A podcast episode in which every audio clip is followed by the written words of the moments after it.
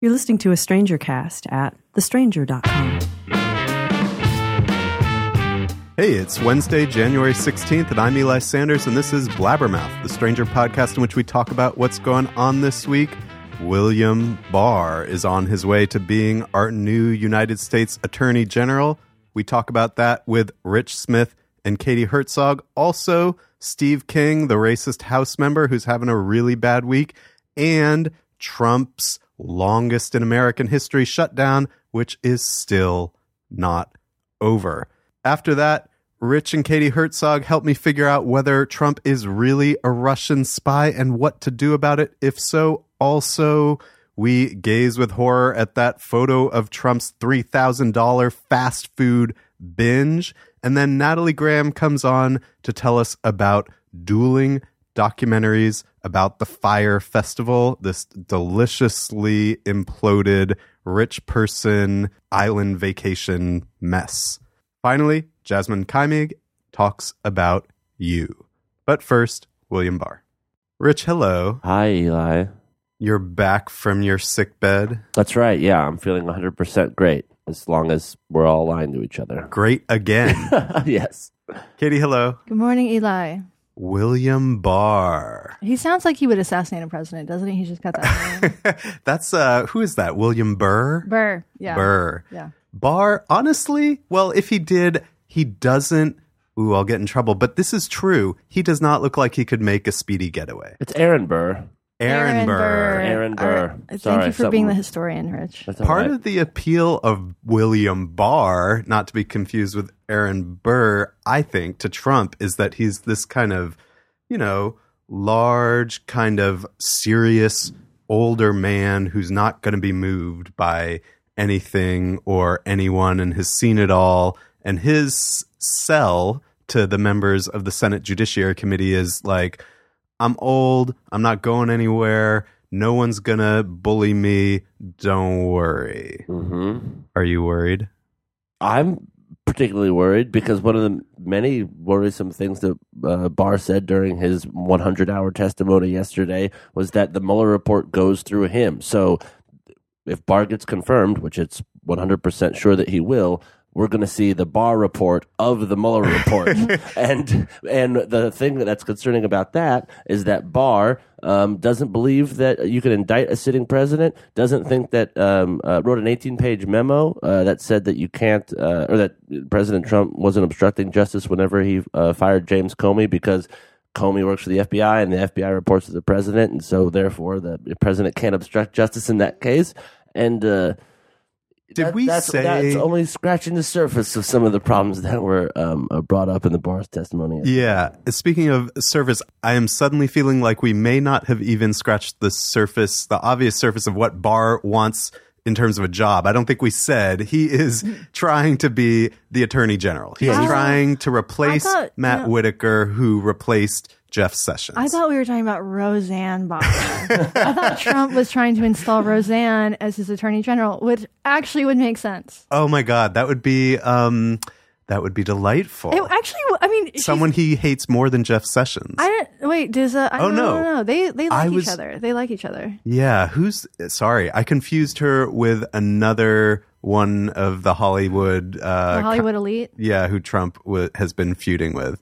So No, she's the only one in the Hollywood elite who he hasn't been feuding. right, because she so believes his conspiracy. She's theories. a QAnon conspiracy theorist. she, we've written her out of our history since the, since she has left her TV show, but she could make be the great attorney general. I will say, Roseanne Barr has not been seen since her show was canceled. And then months later, this William Barr guy popped up. Very curious. Hmm. Very curious. All right. Also curious is that William Barr defended Donald Trump's witch hunt rhetoric when asked by uh, Mazie Hirono, the uh, the senator from Hawaii, uh, you know whether or not he thought it was a, a witch hunt. He's also a big fan of mass incarceration. Said that it helped the black community to imprison so many black people in the '90s. He also dishonestly tried to reframe his claim that that the DOJ was abdicating the responsibility by not investigating the debunked uranium one conspiracy. He said, "Well, I was just trying to say if you do one, investigate Trump for being a Russian spy, which he probably is,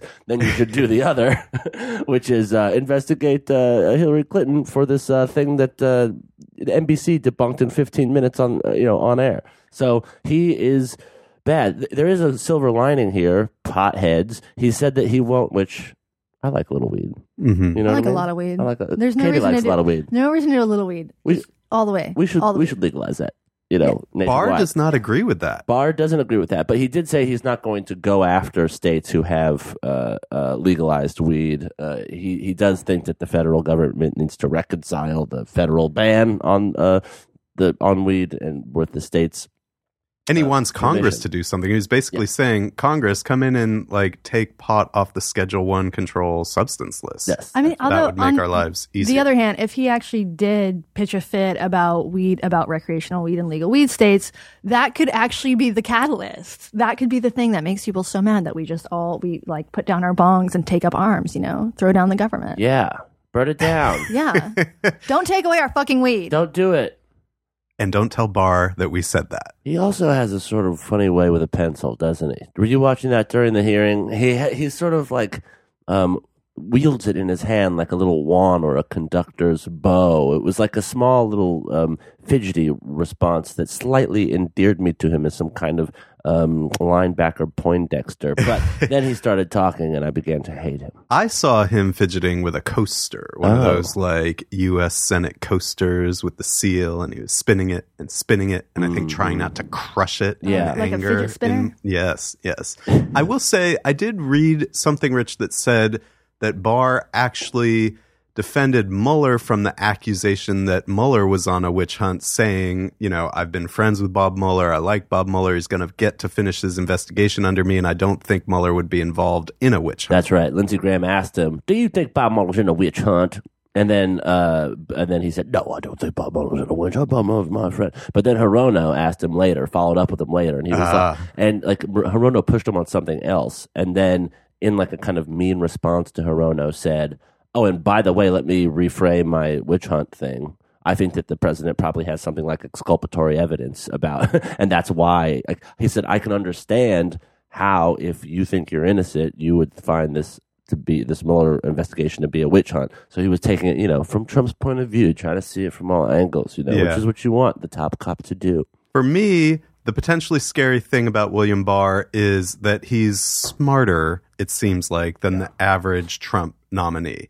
And uh, more skilled, I think, at bureaucratic maneuvering and like you showed in his different comments to Lindsey Graham and the senator from Hawaii, uh, can talk out of both sides of his mouth while seeming to say sort of the same thing.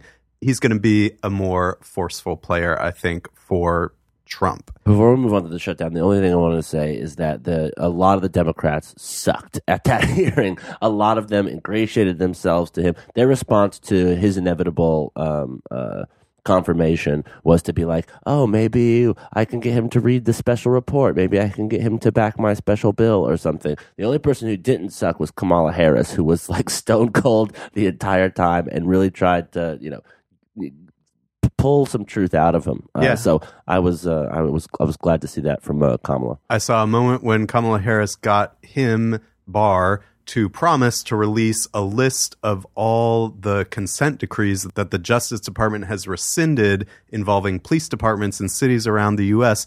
that were under Justice Department supervision. Under Sessions and Whitaker, apparently, the Justice Department rescinded all this supervision of problematic police departments, but wouldn't say which departments it had rescinded its supervision from. So Kamala Harris at least extracted that. Over in the House, before we talk about the shutdown quickly, uh-huh. we need to note the passing, although not quite passing on, of Representative Steve King, noted racist from Iowa, longtime member of Congress, longtime sayer of things that should have got him condemned by his fellow members of Congress. But just this week, long after the Southern Poverty Law Center had asked Paul Ryan to condemn Steve King, long after many people have said, this guy should not have the platform he has. Finally, almost every single member of the House voted to condemn white supremacy. Not Steve King, but by implication, Steve King. He's been removed from his committees, uh, and he's just, I guess, wandering the halls looking for something to do. I wonder if this will have any impact at all when he runs for reelection next time. That will be interesting to see. I think in Iowa it will because he was on the agriculture committee, which is a big deal for Iowans. And once you lose that Mm-hmm. power, you kind of lose your utility to a lot of Iowa farmers. Okay, so you can be a white supremacist as long as you have good committee assignments. Uh, That that seems to be the truth, actually is essentially the Republican policy toward Trump. You can be a white supremacist president as long as you have the power of the presidency and use it kind of in our favor a certain percentage of the time. He's also like a 2020 kingmaker for the Republicans too, right? Because everyone has to go through Iowa, and so this is why he is un t- ridiculous amount of power for just being a regular House person um, from from Iowa. And so I think the Republicans would be glad to have the racist coot who decides the presidency for Republicans uh, out of there, replace him with another racist coot who's not going to say the quiet part out loud and say what's so wrong with white supremacy. How how white nationalism? How did this become a bad word in America? Is what he said, but you know, part of what he said to, to the New York Times. Are we all in agreement? Because there's been a little bit of debate in the media world about whether Steve King actually crossed the line into clear cut racism, or is that beyond dispute? Yeah, that doesn't seem like up for debate. Yeah, I don't when think you, so When you endorse white supremacy, when you literally say, "What's the problem with white supremacy?" I think you're endorsing white supremacy. You might be a racist. You might be racist. Yeah. All right, government shutdown, now the longest in United States history. And Trump has he has accomplished something. Yes, he has made the greatest length shutdown. One for the record books. Yes. Uh, this is a problem for Trump. He is sinking in the polls. People blame him and Republicans more than Democrats. They now trust Democrats more than Republicans on border security, which is the whole thing that the shutdown was supposedly about. People are suffering. Republican senators are getting antsy and breaking with Trump and trying to come up with a bipartisan shutdown ending bill that maybe Trump will or won't sign. And yet, Trump's not having it. Did yeah? See in the just to add on to the miseries? The this morning in the New York Times, um, they did some. They had some tabulations. Uh huh. I like a good tabulation, and they said that the the typical uh, federal worker has missed five thousand dollars in pay from the shutdown so far. We they lose two hundred million a, a day, basically in paychecks. He's now bringing people back to work, um, food safety, uh, FDA inspectors, um, some air traffic controllers, and some other people. Um, who are less essential that um to but to work without pay. Um and Trump's own economists which I assume is just like three goblins in a room trying not to eat each other have increased the number uh that they say that the shutdown is impacting the economy. And so we're now losing about point one percent of growth uh, per day so far. Uh, the shutdown, uh, we've lost uh, 0.5 percent of growth. Last quarter, we only gained 2.2 percent of growth. So we are sinking the economy at a, an alarmingly um, quick uh, rate. And we also learned in Axios this morning that President Trump doesn't like plans. He he he, he doesn't think. He, he, he Wait, we just learned that. yes, it's new new information. They interviewed. They um, they asked some uh, aides about what his plan was for the shutdown. He said he had a plan, and he quotes Mike Tyson uh, saying that you don't. Uh, everyone has a plan until they punch in the mouth. We got to keep fighting. This is how we win this thing. Two White House aides uh, backed up this this claim that he doesn't like plans, even though he claims to have them, and uh, so it doesn't seem like we're going to get out of this anytime soon. Yeah. the latest this morning is Nancy Pelosi is saying we should just postpone the State of the Union if you can't resolve this thing. She's not asking, right? She's telling. It's something in between. She's basically rescinding the invitation without saying for sure you cannot show up here. Oh, It's like you're disinvited. Please don't come to this party anymore. But Trump, being Trump, he could show up in the well of the house and like, you know, they're not going to let him in. I don't would know. love that. I would love that too. Stay in the cloakroom, Trump. Um, so we will see if next week when we meet again, the government is still shut down.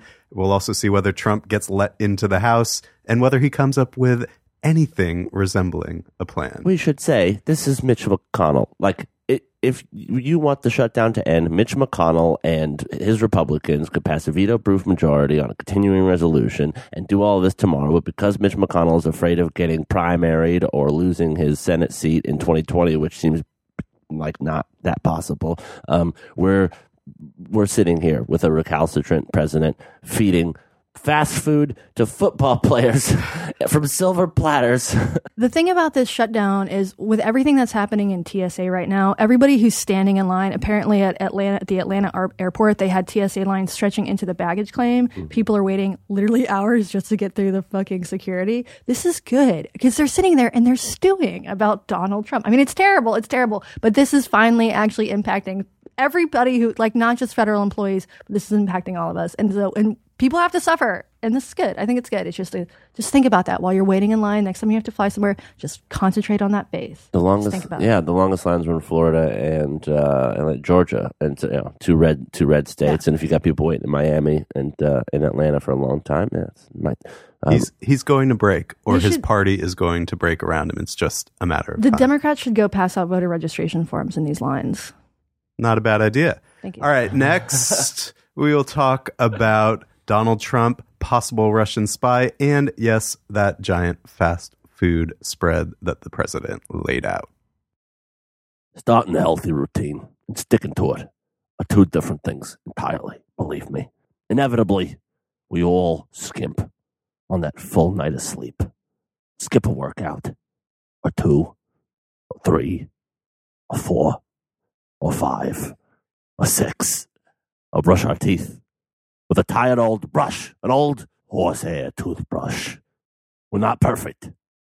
Nobody is, but we can do better. And Quip is a better electronic toothbrush that can help. Okay? We can become New Year's angels with this toothbrush. Here's a horrifying statistic up to 90% of us don't brush for the full two minutes. We're disgusting. We're vile creatures. 90%. That's not even the top 10% of the 1% of billionaires. 90% of us don't brush for a full two minutes or clean evenly. Okay? But Quip has a built in two minute timer that pulses every 30 seconds to remind you to switch sides and help you clean your whole mouth evenly. Okay? Solves two problems at once. You don't clean everywhere, you don't do it long enough. Quip's got two little devices in there, two little magical spells that'll make you do it. Also, people brush too hard, and some electronic toothbrushes are too abrasive, too powerful. You don't need all that power in one little toothbrush, okay? You need a delightful, soft pulse. That's what Quip has. Quip is a gentle, as gentle as a lamb, with a sensitive sonic vibrations for an effective clean.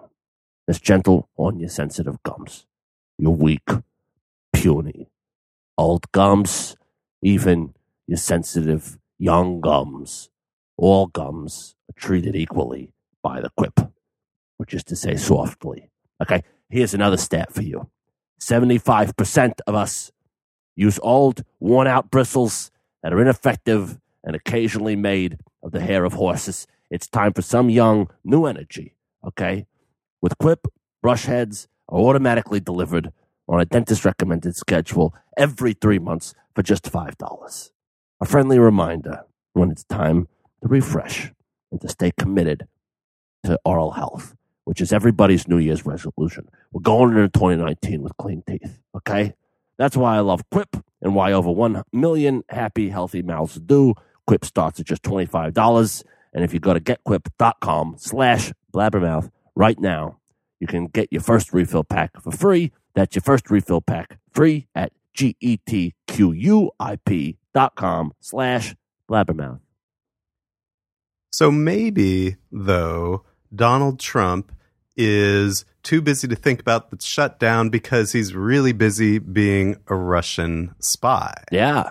That's the implication, maybe more than an implication, from reports in the New York Times and the Washington Post, which go beyond the kind of is he maybe working for Putin question that's hung in the back of our minds for a very long time, and point out that when Trump has met with Putin over the last couple of years, which is, I think, a total of five times in person, he's done some really weird shit Yeah. like, for example, taking his interpreter's notes after the meetings when it's just Trump and Putin and like an American interpreter and a Russian interpreter in the room. Trump went over to the American interpreter, took the notes, I think on more than one occasion, if I read right, and told the interpreter never to tell anyone what was discussed. Yeah, not even members of his own cabinet or his national security aides or anything. And yeah, Trump has met five times with Putin and nobody knows what they said to one another. Meanwhile, the New York Times revealed over the weekend, right, that the FBI uh, opened up a counterintelligence investigation on the president after he fired James Comey because they thought his behavior aligned with someone who could be a compromised Russian or, you know, compromised president, a Russian spy. So yeah, then that uh, what happened? Is he a spy? Well, Mueller took that invest that investigation. We again don't know, like whether or not this was a kind of perfunctory opening up of a counterintelligence operation related to the Mueller report, or if the FBI was seriously just like.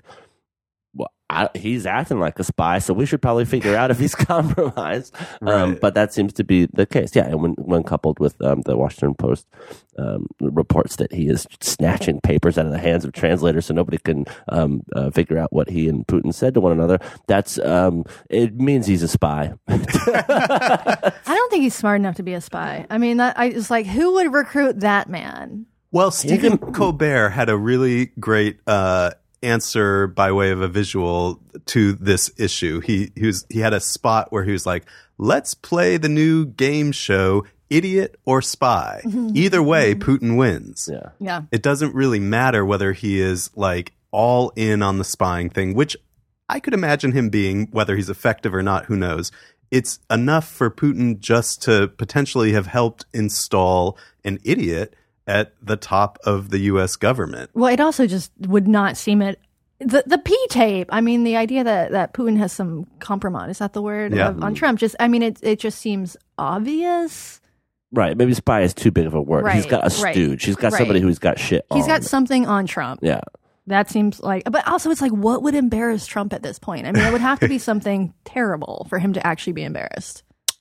There is a long list of actions Trump has taken, and it's too much to go through here, and you probably know them already, but uh, actions that he's taken that are way favorable to Putin and unfavorable to the United States and the United States long wait, time. wait, are you saying that the president allies. should be working in to support the United States? Well, at least historically, that's been for the most part Hmm. Okay. uh, the yeah the top of the president's agenda. Not in this administration, which is why people are kind of worried slash confused. I think that makes him a globalist. He's working for really the the entire human race. He hates the American. He globalists, does hate the Yeah, he's not He a globalist because one of the things that would be a huge gift to Putin is withdrawing from NATO, and President Trump randomly brings up the possibility of pulling out of this seventy-year alliance that's held, you know, world peace arguably for the last you know seven years, at least between European uh, allies and uh, and and the Soviets or the or, or the Russians, and so that. Um, which Trump again this week brought up, I guess, to um, uh, internal White House aides.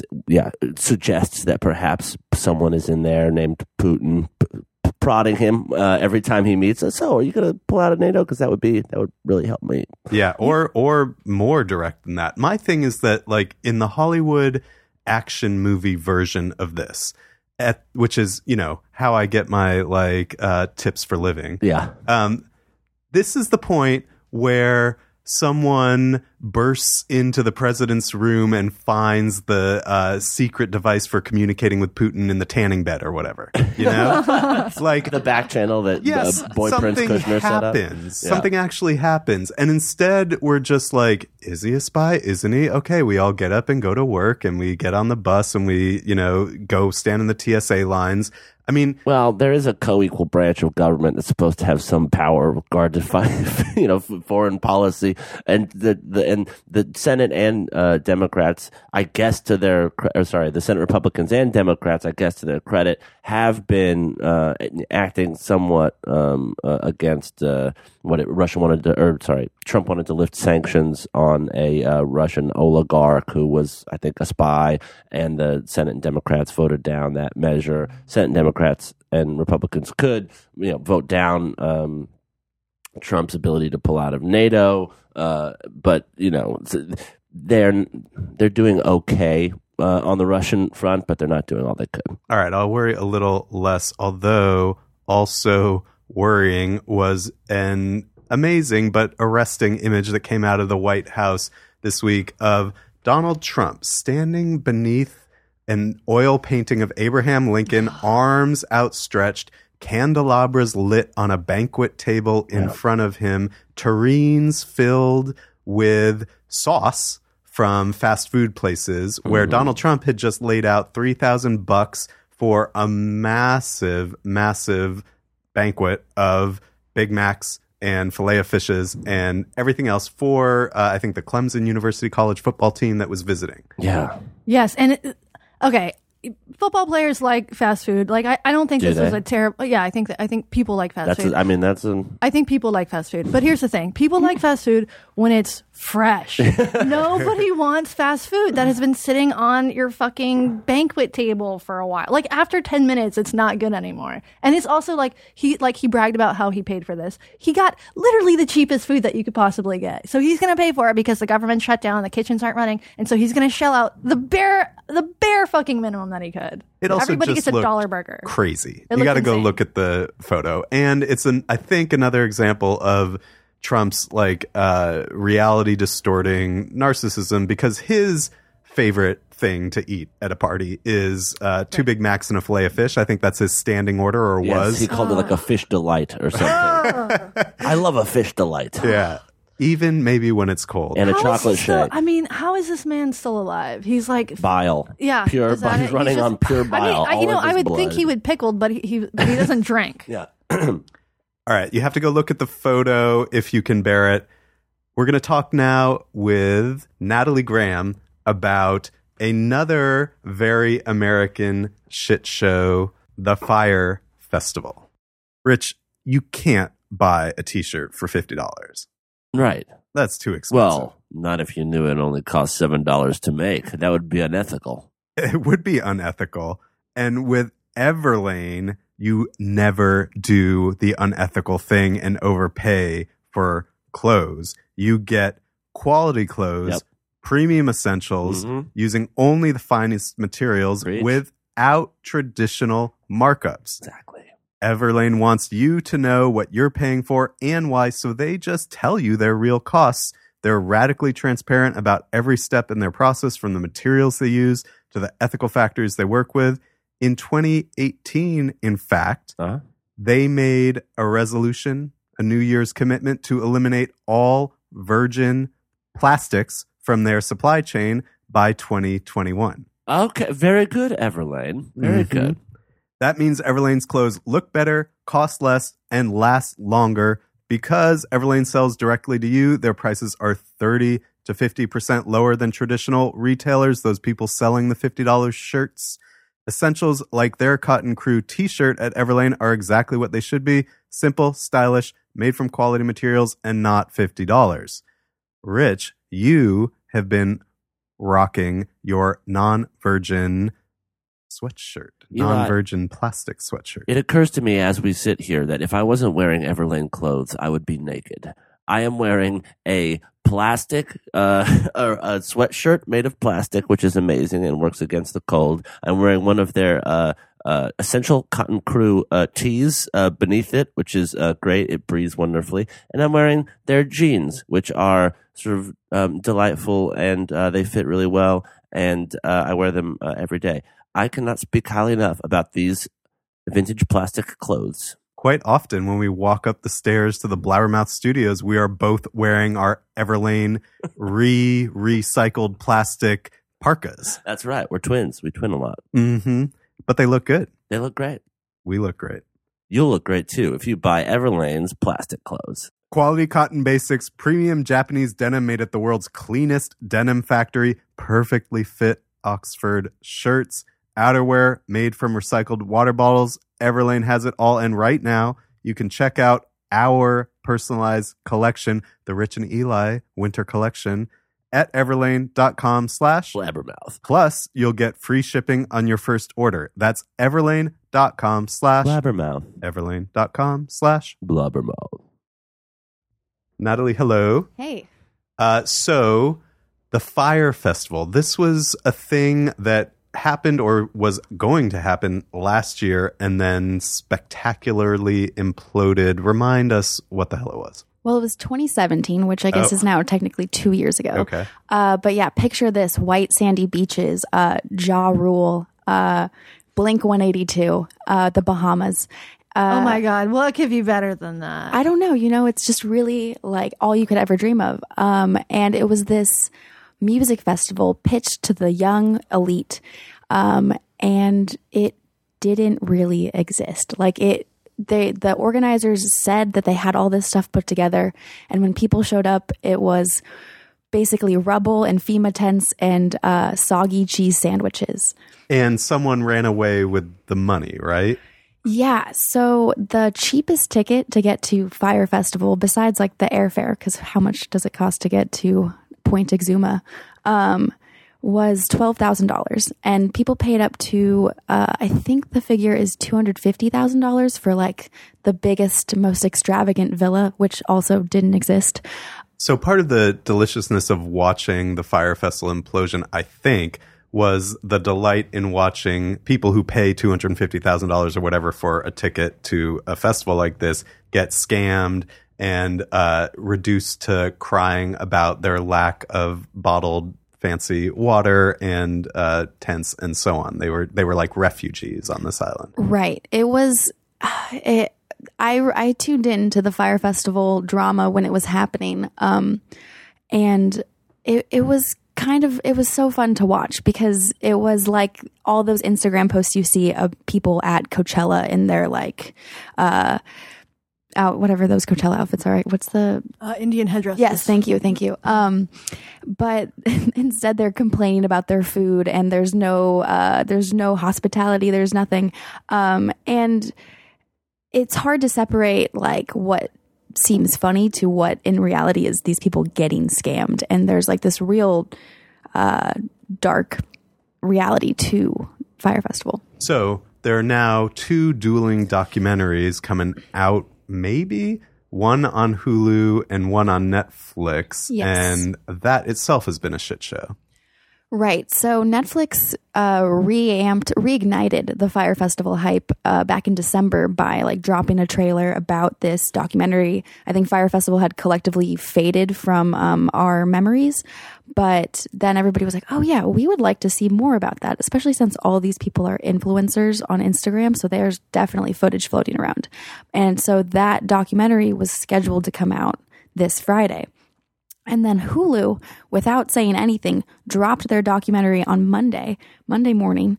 And um, so that's all, like five days before. And so everybody already got satisfied with their Fyre Festival um, needs.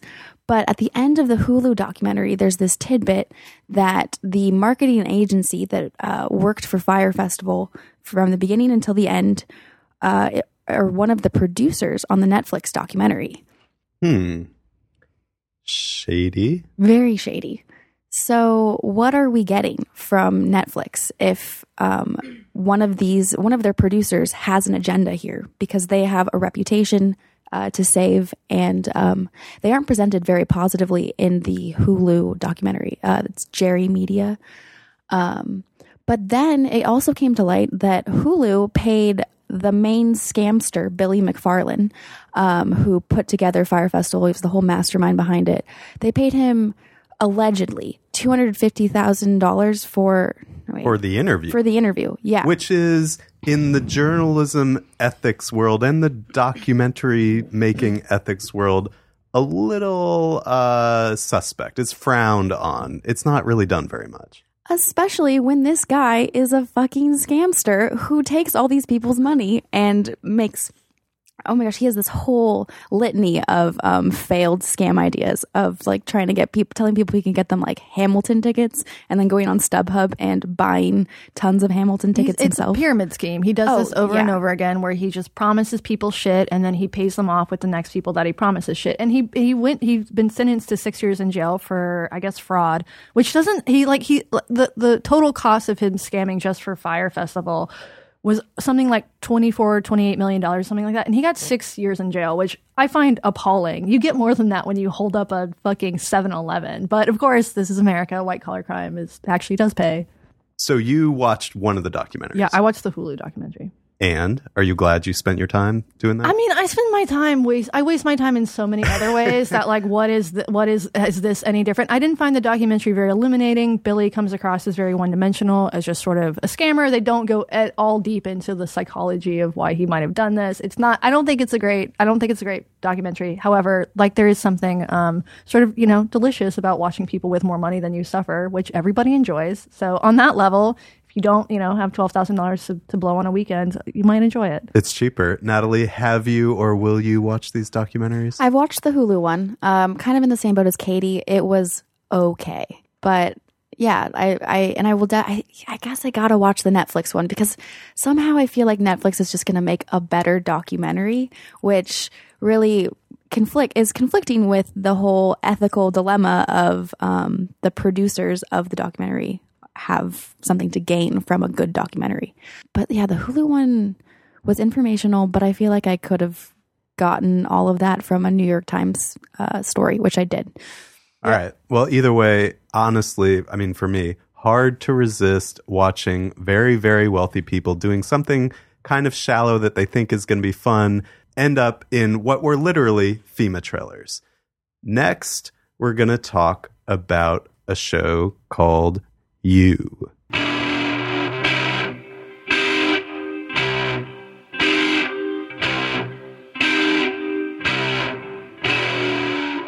Jasmyne Keimig, hello. Good morning, Eli. Let's talk about you. Well, you know, I'm, I'm doing okay. Oh, The Netflix series. bad joke.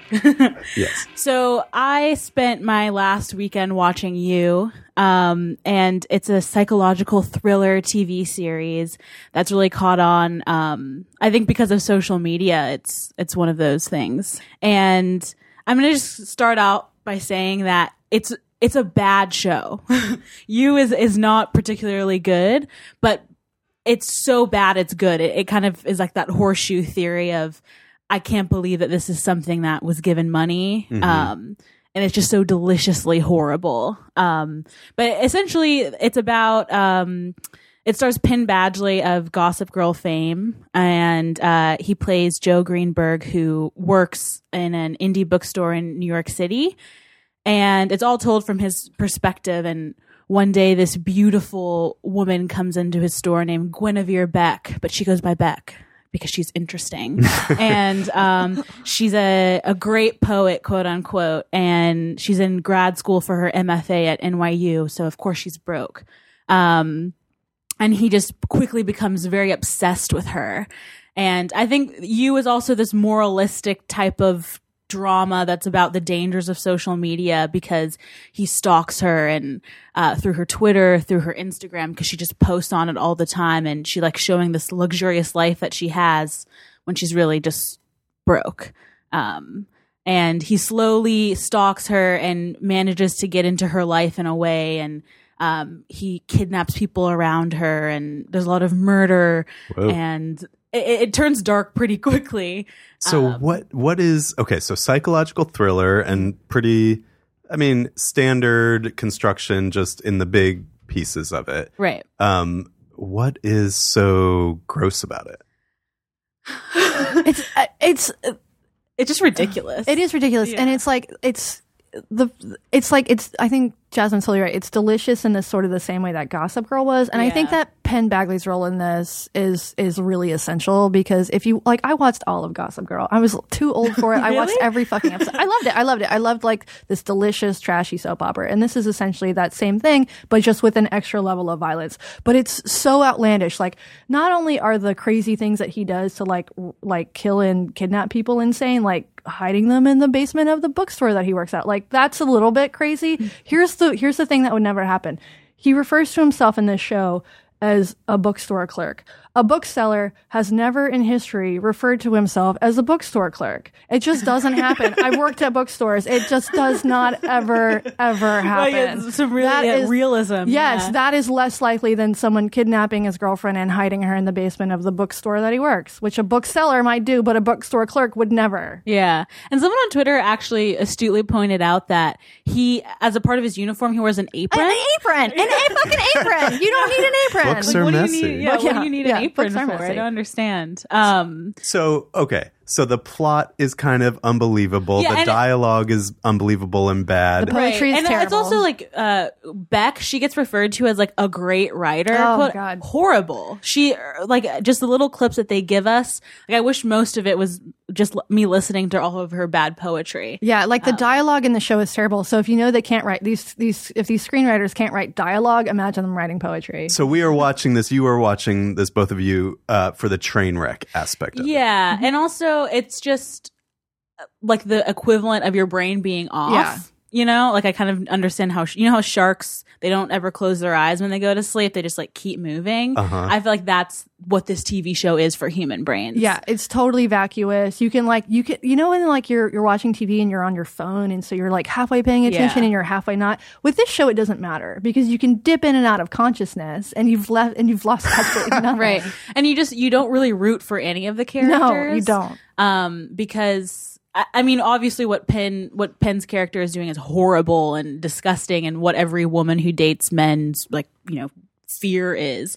Um, but they somehow make Beck unlikable. Like I'm not necessarily like rooting for her, like so- something bad to happen for her, but it's there's just no kind of depth to any of them. Yeah, like you want him to get caught. Yeah. But you also kind of don't really give a shit if she dies. it's a weird show. Very compelling television. All right. High recommend for uh, exercising your shark consciousness. Yes, yes, that's exactly what I would say. Jasmyne, thank you. No worries. The show is You on Netflix. Katie, thank you. Thank you. And that's the show.